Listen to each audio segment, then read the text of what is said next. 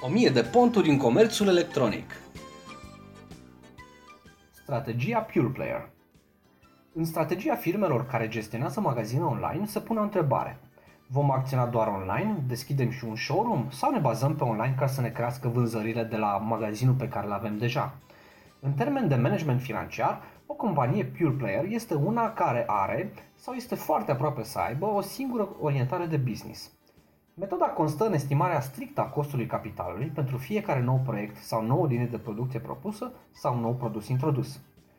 În termen de afaceri pe internet, o organizație pure player înseamnă că este prezentă strict online și face afaceri doar prin intermediul internetului, adică nu are un magazin fizic de unde cumpărătorii să se poată informa sau cumpăra.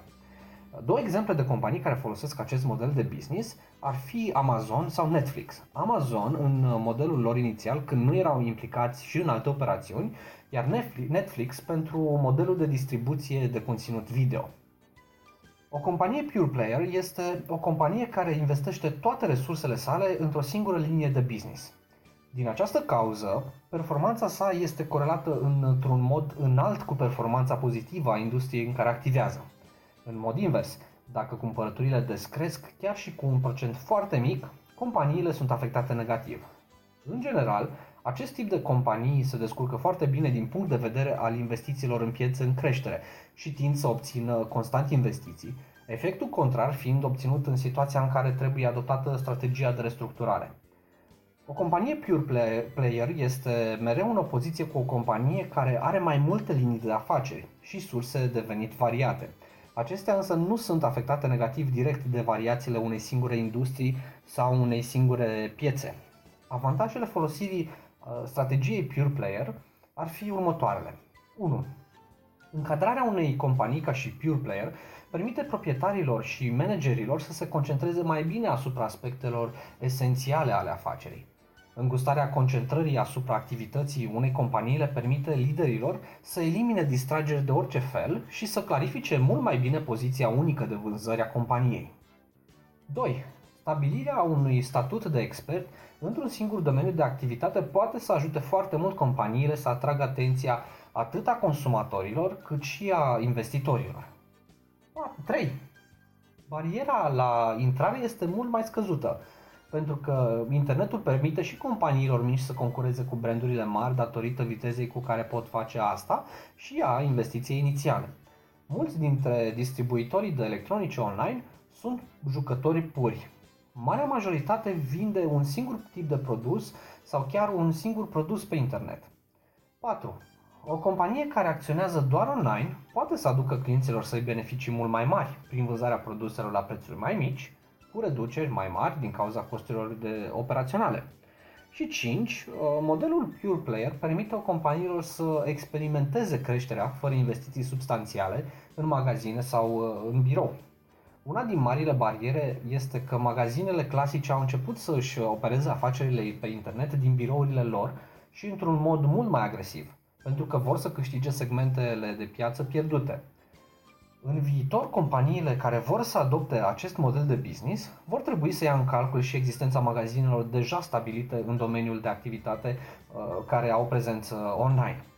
Câteva dezavantaje ar fi uh, următoarele. Unul, din punct de vedere al marketingului, o companie pure player trebuie să investească mult mai mulți bani, timp și efort de marketing decât un magazin la stradă. Afacerile locale, naționale, chiar și internaționale au deja clienți care le cunosc și nu trebuie să-și facă publicitate în mod agresiv ca și companiile care fac comerț electronic. O companie care vinde pe internet trebuie să cheltuiască de 6 până la 7 ori mai mult pentru fidelizarea unui client.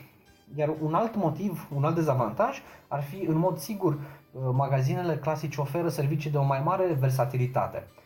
Cineva care cumpără de pe internet îmbrăcăminte are opțiunea doar să primească marfa și eventual dacă nu se potrivește să o returneze.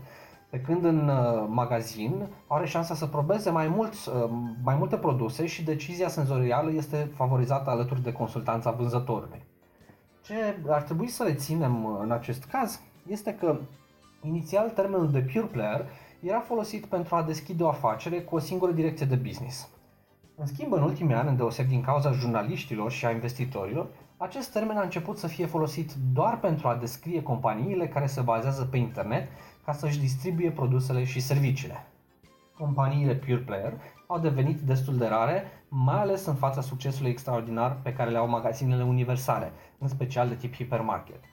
În zilele noastre, când modelul de business general se îndreaptă clar către outsourcing, companiile pure player preferă să gestioneze cât mai multe dintre funcțiile lor de afaceri critice în casă. Iar mulți din uh, directorii de companii folosesc acest model de afaceri când fac pitch pentru capital, dar adevărul este că la final toți capitulează în favoarea diversificării în timp în etapele de dezvoltare ulterioare. Concluzia este că companiile pure player sunt foarte profitabile, dar adeseori însoțite de un risc mai mare.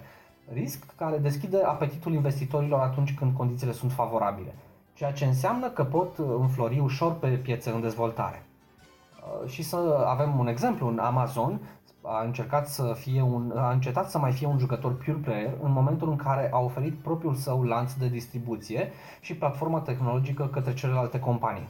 Operațiile de bază, vânzările directe către consumatori, rămân totuși modelul pure player în ciuda diversificării liniei de produse.